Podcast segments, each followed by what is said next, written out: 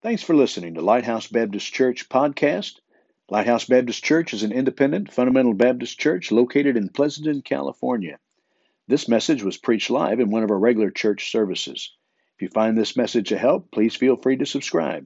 You can find out more about us at our website, lbceastbay.com. Now to the message. Get your Bibles, please, tonight and turn to Deuteronomy chapter 4. Deuteronomy chapter 4. If you need the notes, just hold your hand up. I think everybody should have got them coming in. All right, everybody set? Good. Deuteronomy chapter 4.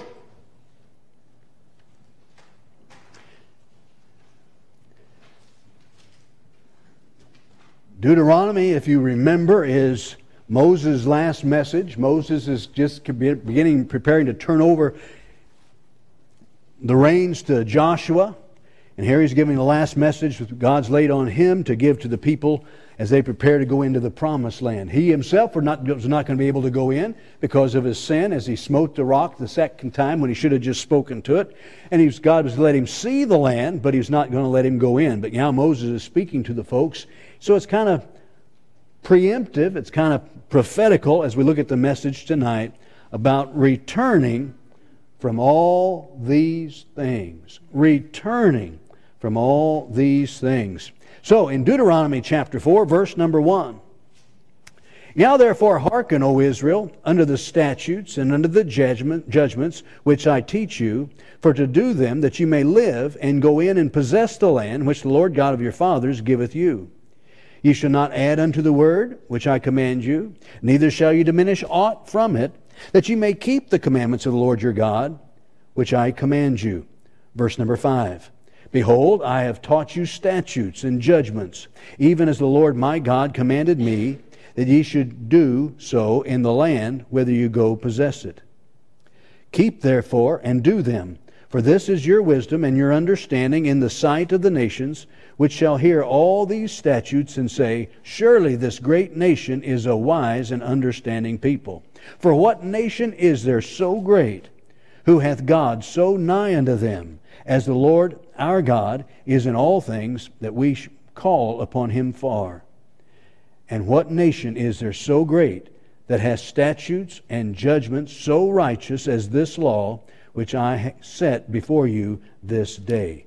Verse 15 Take ye therefore good heed unto yourselves, for ye saw no manner of similitude on the day that the Lord spake unto you in Horeb out of the midst of the fire, lest ye corrupt yourselves and make you a graven image, the similitude of any figure, the likeness of male or female, the likeness of any beast that is on the earth, the likeness of any winged fowl that filleth the air, the likeness of anything that creepeth on the ground, the likeness of any fish that is in the waters beneath the earth, lest thou lift up thine eyes unto the heaven, and when thou seest the sun, and the moon, and the stars, even all the hosts of heaven, shouldst be driven to worship them and serve them, which the Lord thy God hath divided unto all nations under the whole earth. But the Lord hath taken you and brought you forth out of the iron furnace, even out of Egypt, to be unto him a people of inheritance. Verse 25. When thou shalt beget children, and the children's children, and ye shall have remained long in the land, and shall corrupt yourselves, and make a graven image, or the likeness of anything, and shall do evil in the sight of the Lord to provoke him to anger. I will call heaven and earth to witness against you this day, that ye shall soon utterly perish from off the land whereunto ye go over Jordan to possess it. Ye shall not prolong your days upon it, ye shall utterly be destroyed. And the Lord shall scatter you among the nations, and ye shall be left few in number among the heathen, whither the Lord shall lead you. And there shall and there ye shall serve gods, the work of man's hands, wood and stone, which neither see, nor hear, nor eat, nor smell. But if from thence thou shalt seek the Lord thy God, thou shalt find him, if thou seek him with all thy heart and with all thy soul. When thou art in tribulation, and all these things are come upon thee, even in the latter days, if thou turn unto the Lord thy God, and shalt be obedient unto his voice. For the Lord thy God is a merciful God. He will not forsake thee, neither destroy thee, nor forsake the, nor forget the covenant of thy fathers, which he sware unto you. Looking at verse 30 and 31, kind of the main thought for tonight. Verse number 30 When thou art in tribulation, and all these things are come upon thee, even in the latter days, if thou turn to the Lord thy God, and shall be obedient unto his voice, for the Lord thy God is a merciful God, he will not forsake thee, neither destroy thee, nor, nor forget the covenant of thy fathers, which he sware unto them. Father, we ask you help us tonight. I have no idea, Lord, and none of us do, what our state will be like, what our condition will be like tomorrow, much less six months, much less a year maybe from now. But Father, I ask tonight we put some things into practice, put some guards on our heart, that we would not fall away, that we would not follow after idols, we would not find ourselves in a state away from you. But Father, even just as important maybe as if we ever do find ourselves away from you, find ourselves away under your hand of judgment, and when all these things come upon us, that we turn to you. So, Lord, tonight, help us learn tonight as you would have us learn. Help us put some things, as I said, Lord, into practice that you would guard our hearts. Let us leave from here in just a little bit, a little more confident in you, a little more excited in what you want to do in our lives and even in the lives of people who are already experiencing all these things, that we might see them come back to you as well. So help us, we ask. In Jesus' name we pray. Amen. Thank you. you may be seated.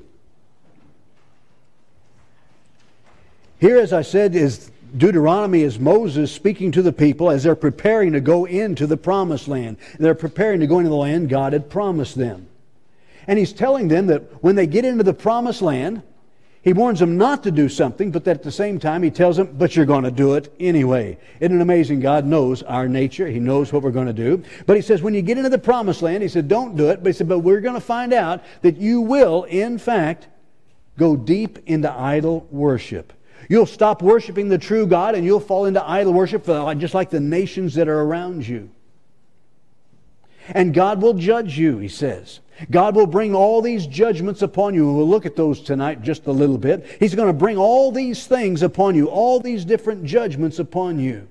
But at the same time, there is going to be great hope and opportunity. Because again, in verse number 30, it says, And all these things come upon you, even in the latter days, if ye turn to the Lord and shall be obedient to his voice. He said, There is an answer, there is a chance to come back. I'm glad no matter how far we get away from God, we can always come back. Are you listening to me tonight? I know we're sitting in church. I know we're singing the songs. I know you're here on a Wednesday night and you say, Well, I'm all right with God. I'm at peace with God right now. Things are right in my life. But there's a lot of Christians who are not right with God, and all these things have come upon them. All these judgments, all these heartaches have come upon them. And they need to know that they need to come back. And they can come back. You and I need to know that if we ever find ourselves away from God, ever find ourselves that we've been involved in idol worship, if you will, and we've gotten away from God, that we can always come back. Moses' message here is preemptive. They're not gone into the promised land yet, but he said, but when you go, he said, you got to be on guard. He talks about taking heed. Boy, ladies and gentlemen, we have to take heed to our walk with God. We have to be on guard all the time lest we fall away. And so he's being preemptive in there. And so we are going to learn tonight about this idea of returning from all these things. Maybe you've experienced it in your life. Maybe you just know some Christians like that that have gotten far away from God. Well, I just stand here tonight and as I began thinking about it and as I was studying this, and I'm not preaching at anybody, I'm not preaching about anybody, but I've seen a lot of folks that have gotten away from the things of God. They were in the promised land. We know the promised land, though we sing about it being heaven.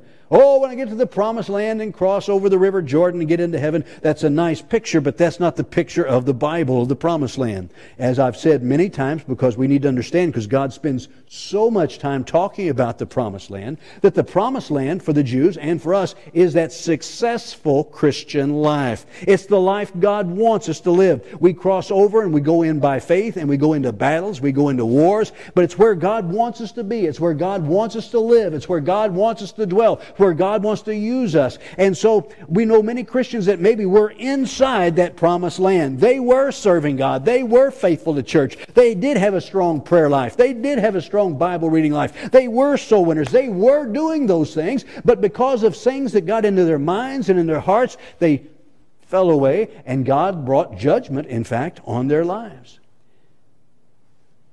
And they're experiencing all these things. I've known Christians, and again, I'm not trying to put a, a downer on us, I'm just trying to help us understand that it happens. But I've known people in the judgment of God because they got away from God that they've experienced all these things broken homes. Broken homes. They got away from the things of God. They began to get involved in the things in the world, and it's not long before their home is broken. Their marriages are broken. They have broken kids. I mean, when you take yourself out of the house of God and away from the things of God and take your family out, it's not going to bear well with your children and your grandchildren. They need to be in the house of God. Amen? They need to know and hear the things of God. They need to see you following God. But when we get away from that and the judgment comes and all these things come on the broken homes, the broken marriages, the broken kids, teenagers with all kinds of issues and problems, broken bodies themselves from drugs and from alcohol, and it just piles on. Maybe you've seen that in people's lives. Maybe you've experienced that because you got away from God, it just seems to pile up. Anybody know what I'm talking about? When you're not walking with Him, it just gets more and more and more and more. And so that's what we're seeing here. He says, God says, when I bring judgment on you, He said, and all these things come upon you. And He says, come back. When all these things are come upon you, return to me. When all these things, all these judgments come, come back. So, the lesson for us tonight, and I trust it's preemptive, it may not be, it may be something going on in your life now, but I trust it's preemptive that if you ever find yourself in that condition where all these things have come upon you, your, your marriage is a mess, your home's a mess, your finances are a mess, your kids are a mess, your health is a mess, because you've gotten away from God, ladies and gentlemen, the goal is, the understanding is, come back to God. Come back to God. And that's what he says. When all these things come upon you, he says, still come back to God. So let me challenge you. When you wake up one day, and I trust you never have to, but if you do, and you're far away from God, you're not been in church, you've not been, been used of God, you're not following after God, you're not praying to God, and you've got away, and you look around, you say, all these things have just piled on top. All these things have come upon me. Don't just say, I'm going to fight my way through. Come back to God. Don't just say, I'm going to hope for the best and maybe this will get better. No, come back to God. Don't think, don't let the devil tell you it's too late. Are you listening? Don't let the devil tell you it's too late. You come back to God. True, there's maybe some things that you're going to have to reap because you've sowed it, and things will never be the same, but they can be better if you just get back to God. Don't sit there and let the devil tell you, well, you tried it once and it didn't work. You once worked with, walked with God. You once worked in the church. You once were walking with God. But now look at the mess. God doesn't care about you. Don't let the devil tell you that at all. Just come back. So don't wait. When you find yourself there, return. Return even from all these things. So tonight we're going to learn what God tries to challenge him about returning from all these things. I don't want it to happen in my life. I don't want it to happen in your life. But again, Moses is talking here. He says, when you get into the promised land, he's telling what's going to happen in the future. He's trying to give them some preemptive help. And so we're going to let God give us some preemptive help tonight about how to come back even after all these things. So here we go. By introduction, I want you to notice number one, we're going to be, be reminded by God, like he was reminding them and us, reasons to obey reasons to obey. Listen, that, there's the key. The Christian life is primarily just obeying. It's obeying God, looking to Him, listening to Him, and obeying Him. And so he begins to lay out here in chapter 4 in this sermon, and God speaks to us, and He challenges them, gives them reasons to obey, reasons to stay right, and reasons to come back and get right. Very quickly, reasons to obey. Why should we be obedient? Number one, because God's desire to bless and prosper. God has a desire for us to bless and prosper. By the way, I'm glad God wants to bless us. We're not trying to buy off God. We're not trying to, to do something so God will somehow miraculously do something. But it ought to be a desire in our heart to obey because God had a desire to bless and to prosper us. Look at chapter 4, verse number 1. Now, now therefore, hearken, O Israel. He said, Listen up unto the statutes and to the judgments which I teach you for to do them, that ye may live and go in and possess the land which the Lord your God Father giveth you. He said, God wants to bless you. God wants to give you that successful Christian life, if you will. God wants to take you into the land He's got prepared for you and bless you. He says, so to do that, though, He says, listen and obey. Oh, we ought to say, I just want to be obedient because God's desire is to bless and prosper me. And I, God wants to do that. He said, I, so basically, God says, I want you to live right so I can bless you. I want you to be obedient to me so I can reward you. I want you to be obedient to me so I can lead you in the direction I want you to go. So God's desire to bless and prosper. That, if nothing else, there's a good reason to be obedient to God because God has that desire. Secondly, a reason for us to be obedient is our heartfelt wonder and gratitude. A heartfelt wonder and gratitude. As he's reminding them about being God's people, by the way, isn't it amazing that we can be God's people? We can be His children. That's an amazing thing. Verse number seven. He reminds them how wonderful it is. He says, You ought to obey. He says, verse number seven, For what nation is there so great who hath God so nigh unto them. He said it's an amazing thing. He said there is no nation, said, there is no people like this nation and this people that has God close to them. So when we think about our lives, we ought to obey because just in wonder and gratitude that God is close to us. I remember before I got saved, I had no idea, no conception that you could be close to God. I had no idea that you could live your life close to God. I knew that, yeah, there's some people, they probably read their Bible and they've themselves to do some things and it's just religion. Boy, it's not religion, it's a relationship. And he said, Boy, we need to obey God. But he said, just nothing else because of gratitude and wonder in the fact that God is so near to me. We sing hymns all the time about being near to God. I hope, by the way, I hope you're near to God. God wants to be near to you. You draw near to Him, He'll draw near to you. So let's be near. But it's just a wonderful thing. I want to obey because it's a wonder and gratitude I have because of God's nearness. He goes on. Verse number seven As the Lord our God is in all things that we call upon Him for. So not just the nearness of God, but the hearing of God. Aren't you glad God hears us? I need to obey because not only because he's near, but because he hears. I call out, he hears me. I seek him, he's there to be found. What a wonderful, wonderful thing. The nearness of God and the hearing of God. Verse number eight. And what nation is there so great that has statutes and judgments so righteous as all this law which I have set before you this day? Just wonder and gratitude, not just at the nearness of God, not just at the hearing of God, but also of the Word of God. It's an amazing thing. Look at that, verse 8. And what nation is there so great that has statutes and judgment so righteous as this law? We've forgotten what made America great. What made America great was this law, was this book following the will of God, following the instructions of God, following the Bible. That's why there's scripture all over Washington, D.C. As you look through, there's scripture all up there. That's why they go ahead and still have you swear on the Bible. That's why they still open Congress in prayer, because it's a Christian nation. And what nation is so strong, what nation is so great that has these judgments so righteous? Just in gratitude of having the Word of God in our hands. But not just that, but also we find the deliverance of God the deliverance of God, not just the Word of God, not just with this gratitude of the nearness and hearing, but the deliverance. Look at verse number 20. But the Lord God, but the Lord hath taken you and brought you forth out of the iron furnace, even out of Egypt, to be in him a people of inheritance, as ye are this day. Boy, I'm glad for the deliverance. He said he brought you out of Egypt. He called that the furnace. What he says. out of the iron furnace, even out of Egypt. Well, I'm glad for God's deliverance. Are you listening to me tonight? I'm talking about God's deliverance. The fire of the furnace, the iron furnace, that can be talking about hell. I'm glad I'm not going to hell.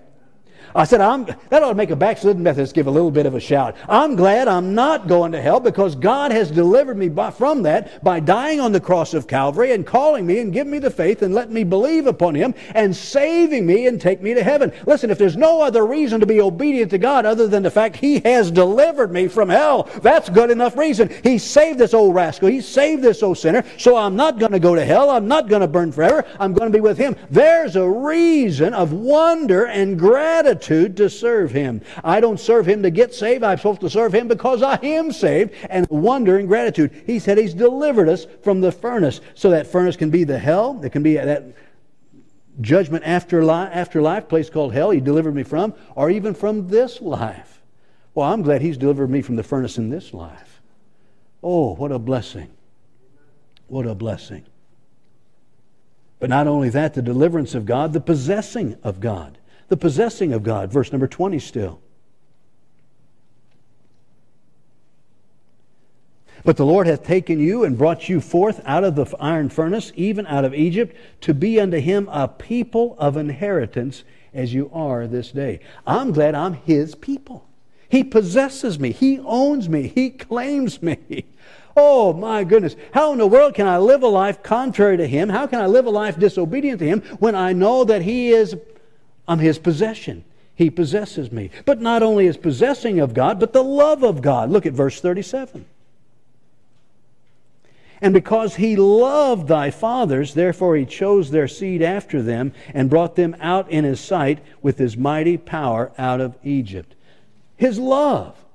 We sing about God's love all the time. We talk about God's love all the time. But I don't think we understand what a marvelous thing that is that God would love you, that God would love me, the creator of heaven and earth, the one who's per- pure, the one who's perfect, the one who has no sin. He loves me. And because of his love for me, he died for me. I'm just saying, I'm glad that I can go ahead and obey because I'm a possession of God, because of the love of God, because of all the wonder and gratitude of what God has done done for me.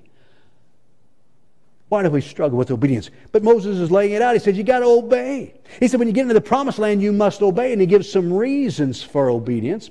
But I want you to notice it's an amazing thing back in verse number one the resource for our obedience. The resource for our obedience. Verse number one Now therefore hearken, O Israel, unto the statutes and unto the judgment. So these are the things from the Word of God, the commands, the instructions, the, the principles, which I teach you, for to do them, that ye may live and go in and possess the land which the Lord your God of your fathers giveth you. Ye shall not add unto the word which I command you, neither shall you diminish aught from it, that, or he said, so ye may keep the commandments of the Lord your God, which I command you. An amazing thing is the resource for our obedience is the Word of God the Word of God. Oh, we say, I want to obey God. We don't know how to obey God without the Word of God. Again, look at verse number 2. Verse number 1, he talks about teaching him the statutes and the judgments. Verse 2, Ye shall not add to the Word which I command you, neither shall you diminish from aught from it, that ye may keep the commandments of the Lord your God. In other words, I need the exact Word of God so I can obey the Word of God. He said, don't add to it, don't take it away. Why not? He said, so you can obey it. If we're in a habit of taking away from the Word of God or adding to the Word of God, there's no way we can be sure we're being obedient to the Word of God. I'm glad we've got the preserved Word of God for English speaking people today. Amen. God has preserved it. And He says He's given us this Word. I'm not to add or to diminish so that I can obey it. I can obey it. Somehow we think we would be different than the children of Israel. God here is reminding them, Moses is reminding them. He said, You were there when you saw the fire. You were there when you saw the smoke. You were there when the Ten Commandments came. He said, You were there. You saw God moving. And we think, boy, if I saw that, I'd obey God. If I saw the fire on the mountain and heard the thundering of God's voice, I'd obey God. We got something better than that. We've got the completed Word of God. They were just getting the beginnings of it, and they just had a little bit of it. We've now got it all. We know how the Old Testament works with the New Testament. We know how the New Testament is a fulfillment of the Old Testament. The Old Testament gives us principles for the New Testament. We've got the completed Word of God. Ladies and gentlemen, the Word of God is our resource for obedience. You say, Preacher, how can I obey God? Read it and obey it. It's not that hard, but we must know that we've got the completed Word of God. I can't imagine trying to live a Christian life without believing I have the complete Word of God. I can't imagine trying to live the Christian life saying, I wonder if that's really so. I can't imagine living a Christian life saying, I wonder if God really meant that. I wonder if God really said that. I'm glad. Well, Jesus put it this way, but he answered and said, It is written, Man shall not live by bread alone, but by every word that proceedeth out of the mouth of God every word that proceedeth out of the mouth of God. Now, listen, if I'm going to live according to every word that proceedeth out of the mouth of God, I must have every word God wants from me that proceedeth out of the mouth of God. I must have it. God's not expecting me to live something He hasn't told me how. God is not expecting me to do something He hasn't commanded me to do. I'm to live by the Word of God. And so we find, He said, listen, He said, you've got the Word of God, and don't add to it or take it away because you need all of it so that, verse number two, neither shall you diminish aught from it, that ye may keep the commandments. Deuteronomy 12 32. A little bit later in the same sermon, he says, and what things soever I command you, observe to do it. Thou shalt not add thereto, nor diminish from it. Are you getting the idea? God doesn't want us to add to His Word or take it away.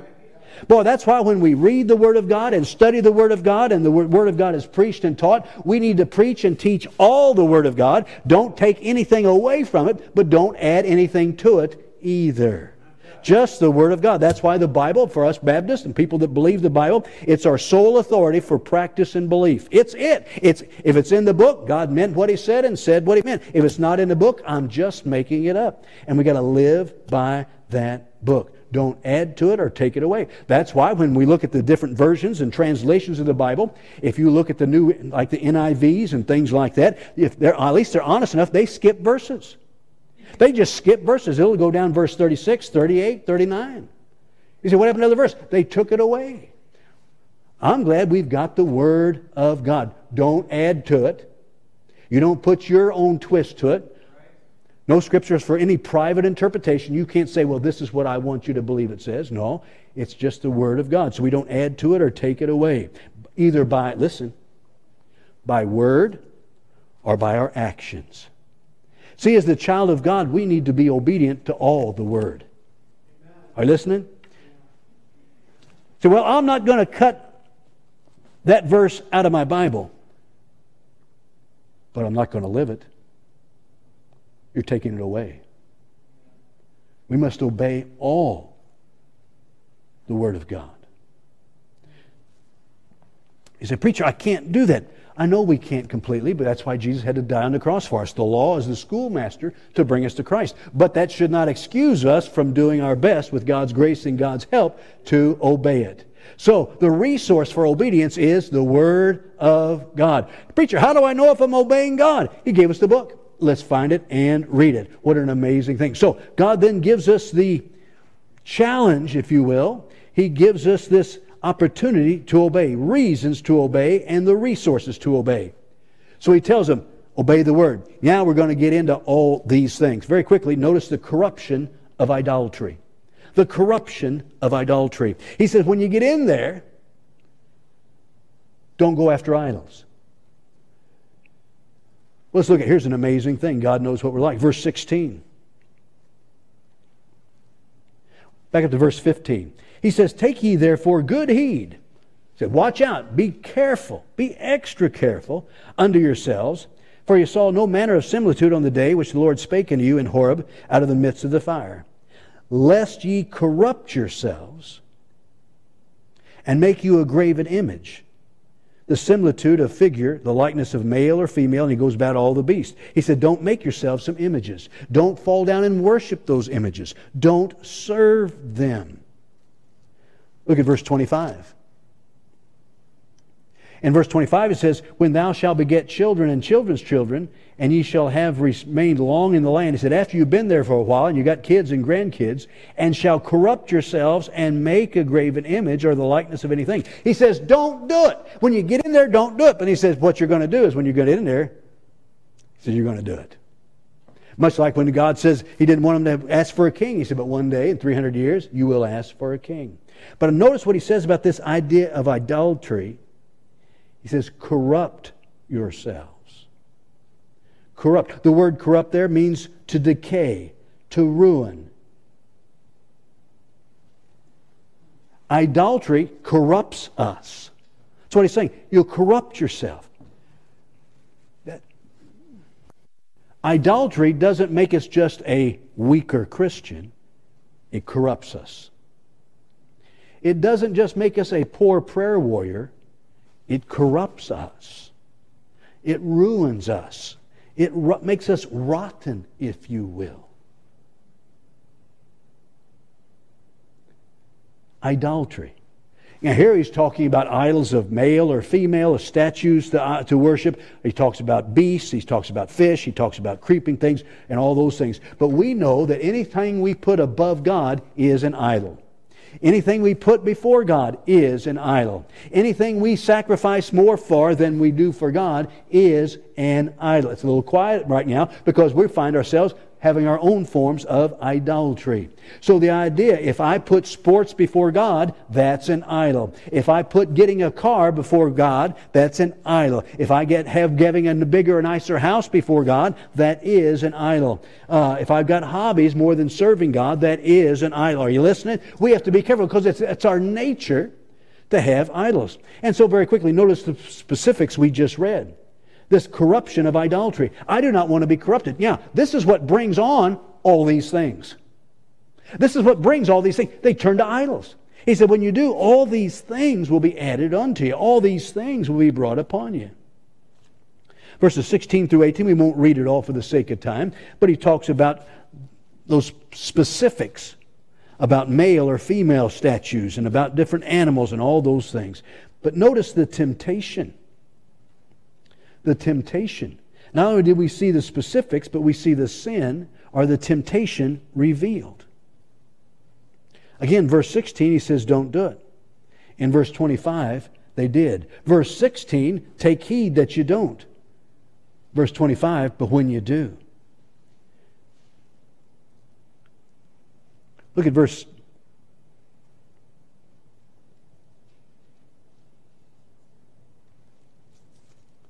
me find the verse I'm looking for.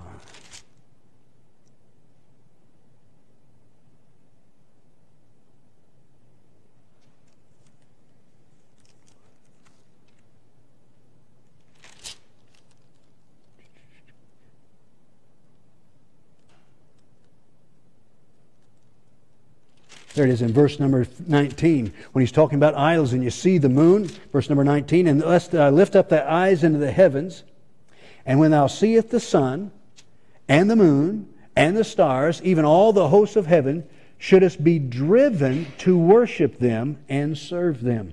Notice the power, not just the propensity, the propensity for worshiping idols, which is our nature. It's, it, we tend to do that. We automatically do that. We automatically put our houses before God. We automatically, if we're not careful, put our friends before God. We, it's our propensity. He said, we're going to do that. But notice the power to do it. He says, lest you be driven.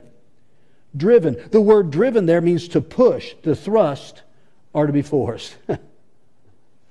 what drives us to idolatry? He said, when you see the moon, when you see the sun, when you see the stars, and you've got all these things, he said, be careful that you're not driven to worship them. What drives us to worship idols? What drives us to idolatry? What drives us to put things before God? I believe it's the big three lust of the flesh, lust of the eyes, and the pride of life. We want the accolades of man. We want the ease of the flesh. We want personal appetite satisfied. We want our own personal glory. It drives us. It drives. I don't know what idol that you struggle with. It might be that Cadillac you want.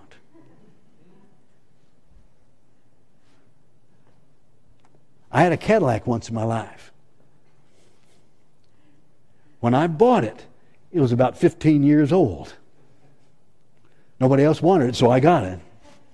But oh, I liked riding. It was a smooth ride. How did I get on a Cadillac? Anyway, it might be a Cadillac. It might be a house. It, something we do. But we're driven to idolatry. We're driven to worship it. So I'm saying right now, tonight, in your life and in my life and in my heart and your heart, we have to say, what am I being driven to worship? What am I driven to that's going to put God above, that, that will, I will put above God in this? Will it be friends? Will it be possessions? Will it be whatever it is? It's driven. We have to be careful because there's a power behind that temptation. Very quickly, let's notice the chastening for idolatry.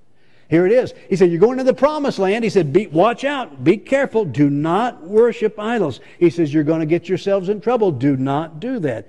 But then they did that, and then God brings on the chastening for idolatry. By the way, we saw it last week. God said He will not share His glory with idols. He will not. He will not share his glory with idols. And so they began to worship idols there in the promised land, and he began to bring the chastening, the judgment upon them. Look at verse 26. I call heaven and earth to witness against you this day that ye shall sue. When they get in verse 25, he said, well, You're going to worship these idols. You're going to get into idolatry. He said, Now I'm going to tell you, I call heaven and earth to witness against you this day. Here's what's going to happen that ye shall soon utterly perish from off the land, whereunto you go over Jordan to possess it. And ye shall not prolong your days upon it. So we find the first thing he says, this chastening for idolatry, for them and for us, he said, a removal from the land. A removal from the land. He said, You're not going to stay there. You're not going to remain in it. Your days will not be long in it. So when we think of ourselves, putting it in a practical application, when we practice idolatry, in other words, God, I can't come to church because I need to go over here and party. God, I can't tithe because I'm trying to buy this new car. God, I can't serve you because I've got this hobby I want to get involved in. So when we put those things above God, and that is idolatry, when we begin to worship idol, we get removed from the land. Yeah, the promised land for the Christian is the successful Christian life. It's that place where God wants to dwell. It's where we're blessed, where we're used, where we're growing. He said, Children of Israel, you're getting ready to pass over. He said, But when you get there and you start worshiping idols, he said, I'm going, you'll be out of the land. Well, I don't want to be. I once served, I once prayed, I once grew, but now out. So there's a removal from the land.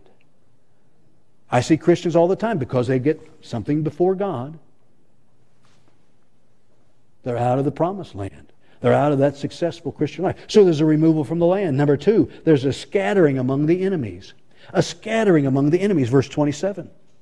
So again, I'm just, you're here in church tonight. Praise the Lord. This is warning us, just like Moses is warning them. He said, This is what happens when you get into idolatry. Verse 27 And the Lord shall scatter you among the nations. So we find a scattering among the enemies. The word scatter means to dash into pieces. So you lose pieces.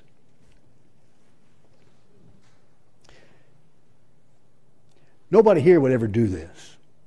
But I remember once my wife Carol had gone to visit her mother, and I was trying to help her do something. I was trying to do something in the kitchen, and there was that picture she just loved. Yeah, you already know the story. And I'm reaching up to get that, and down it goes, and smash. And I, piece by piece and piece but I couldn't find all the pieces. They were gone. That's what it's talking about there. Scattered, dashed into pieces. Not just out. Of, in other words, he says you're going to be dashed. You're going to go in by the enemy is going to take you. He said not only are you going to be out of the land, but you're going to be firmly in the world. Not only are you going to be firm, just out of the land, he said you'd be pulled out. He said, but you're going to be overtaken by your enemies. How sad it is when we get involved in idolatry, we get something before God, we come out of the promised land. But not only that, we get not just out of the land, we get scattered into the enemy. We get scattered into the world. I've met Christians, you've met Christians, maybe you yourself have got something before God and you've been out of the promised land and then found yourself deep into the world. Look at verse 27.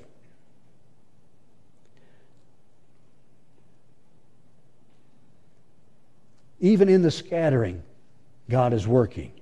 Verse 27 And the Lord shall scatter you among the nations, and you shall be left few in number among the heathen, whither the Lord shall lead you. Notice he says, When I scatter you, I'm leading you.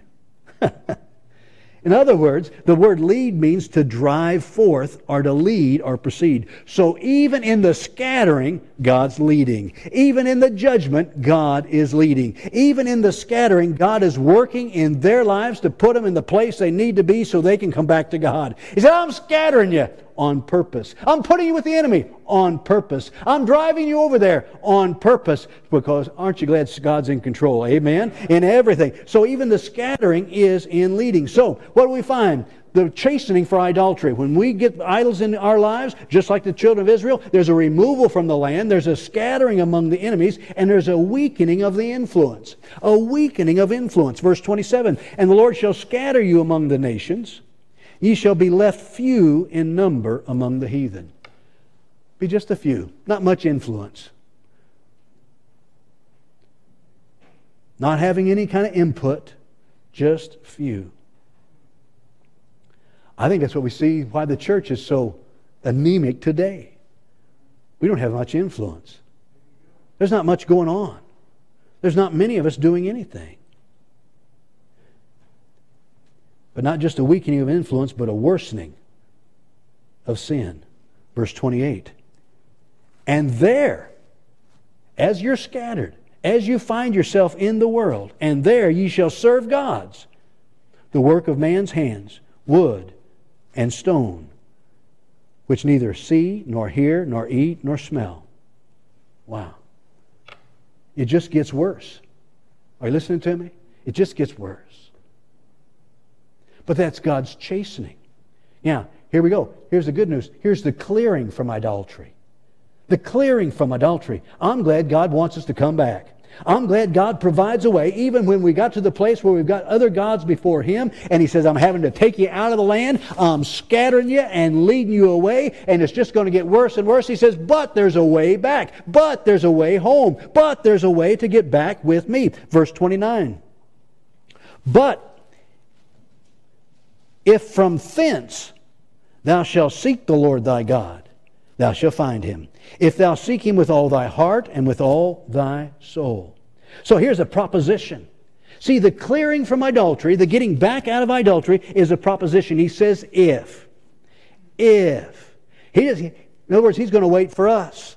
Many of God's promises are just that way. It, it says, if you do this, I'll do this. Now, there are some of God's promises that God says, I don't care what you do, I'm going to do this. But in the case of this, he said, if you do. It's a proposition. If. So what, what do we have to do to find the way out? How do we get clear? We find ourselves out of the promised land, scattered and smashed around the heathen, getting worse and worse, no influence. It's just terrible. But now I said, oh, how can I get back? He said, here's what you do. Number one, you have to properly seek. You have to properly seek. Verse number 29. But if from thence thou shalt seek the Lord thy God. Before we look at the seeking, notice from where you're seeking. But if from thence thou shalt seek. He didn't say, if you get right with me and get back into the promised land, then seek. No. He says, there in your mess, seek me. There and you're far away from me, seek me. When all these things have piled up, when all these things, as that verse talks about, all these things are there, he said, from there if you seek me. By the way, I'm glad I don't have to get right to start seeking God. I start seeking God to get right. He said, from thence. He said, from the scatter, from the lost, from the no influence, outside the promised land. He said, from there, if you seek me. I'm glad I don't have to get right to get right with God. I just have to go ahead and start seeking Him. Seeking Him. Notice what it says. But if from thence thou shalt seek the Lord thy God, thou shalt find Him if thou seek him with all thy heart and with all thy soul. Now, there's two seeks in there. Those are two different Hebrew words for seek. Notice what it says, the first one there. He said, If thou shalt seek the Lord thy God. That's search out. That's appearing. That's a looking for. He said, I'm looking for it. He said, While you're in that mess, why don't you start looking for me? While you're separated from me, start looking for me. Where is my God? Where is that one I didn't know? And we begin to seek him. The second seek is there where it says, If thou seek him with all thine heart and with all thy soul. That means to frequent or to follow after to frequent or to follow after. So God says, while you're in that mess, start looking for me, start peering for me. And then when you do that and find me, he says, then you follow me, you frequent me with, with passion, with all your heart, and with all your soul. So, oh, the, the proportion is we've got to seek him. Start looking for God. Start looking for how he's working. Start looking for how he's working in your life. Start seeking God. Where is God? I used to walk with him. I used to talk with him as we sang that song. Walks with me and talks with me. He said, But now I'm over here from thence. From thence. Don't wait until you get right with God. Don't wait until your mess is all cleared up. Don't wait until your family's put back together. Don't wait until you're out of jail. Don't wait until those things. No, from thence, seek God. Don't let the devil tell you, well, you got to work on it for a while. No, you just start seeking him. The clearing from idolatry begins with the proposition we must properly seek with passion. That's all our heart and our soul. Number one, we must seek. Number two, we must repent we must repent. Verse number 30. When thou art in tribulation, and all these things are come upon thee, even in the latter days, if thou turn to the Lord thy God. The word turn there means just that. It means turn back. Repent. So we seek Him and we repent. We change our mind. We change our direction. I was going my own way, but now I'm going God's way. I'm turning. I'm going to Him. I repent. So, how do I get cleared? I start seeking. How do I get cleared from idolatry? I repent of my idolatry. God, I'm sorry I put my house before you. I'm sorry I put my job before you. I'm sorry I put my flesh before you. I'm changing, God. I'm going to put you back first on the throne. And so we seek, we repent, and then obey. Verse number 30. When thou art in tribulation, and all these things are come upon thee, all these things, even in the latter days, if thou turn to the Lord thy God, and shalt be obedient unto his voice. Here's the problem it takes all three seeking, repenting, and obeying. Here's what we want we want to seek, but I don't want to obey. I'll seek and maybe I'll obey some, but I don't want to repent. No. If we seek, turn back to God, repent, and obey. Oh, let's make sure we're doing all three. And then we see the promise. The proposition was seek, repent, and obey. And here's the promise. Verse 31 For the Lord thy God is a merciful God. Aren't you glad God is merciful? He said, I'm going to go ahead and take you back. Notice what it says. He will not forsake thee, neither destroy thee, nor forget the covenant of thy fathers, which he sware unto thee. So we find the promise is based upon the promise is based upon the mercy of God. Out of God's mercy, not because I deserve it, not because God says, Boy, I'm glad to have you back. You're the only one that could do this for me. I needed you back. No, no. Out of His mercy, He says, I want you back. I want you back. It's based upon the mercy of God. He'll not forsake. He'll not destroy, and He'll not forget. Verse 30 When thou art in tribulation, and all these things are come upon thee. Well, if you ever find yourself, all those things are upon you, you're out of the promised land. You're scattered and driven to the enemy. And you're just gotten worse and worse and worse in your sin. God says, we can, have, we can take care of that. Seek me, repent, and obey, and I won't forsake you. I won't destroy you, and I won't forget the promises. Wow. And Moses is talking to them, and they're not in idolatry. He's looking ahead. So tonight, you and I need to decide God, with your grace and your help, I don't want everyone to get there. I'm going to take heed so I don't. But if you ever do find yourself there, all those things upon you, come back. Come back. Let's bow our heads, please. Thanks again for listening to Lighthouse Baptist Church Podcast. Find out more about us at our website, lbceastbay.com. I hope you can visit again real soon.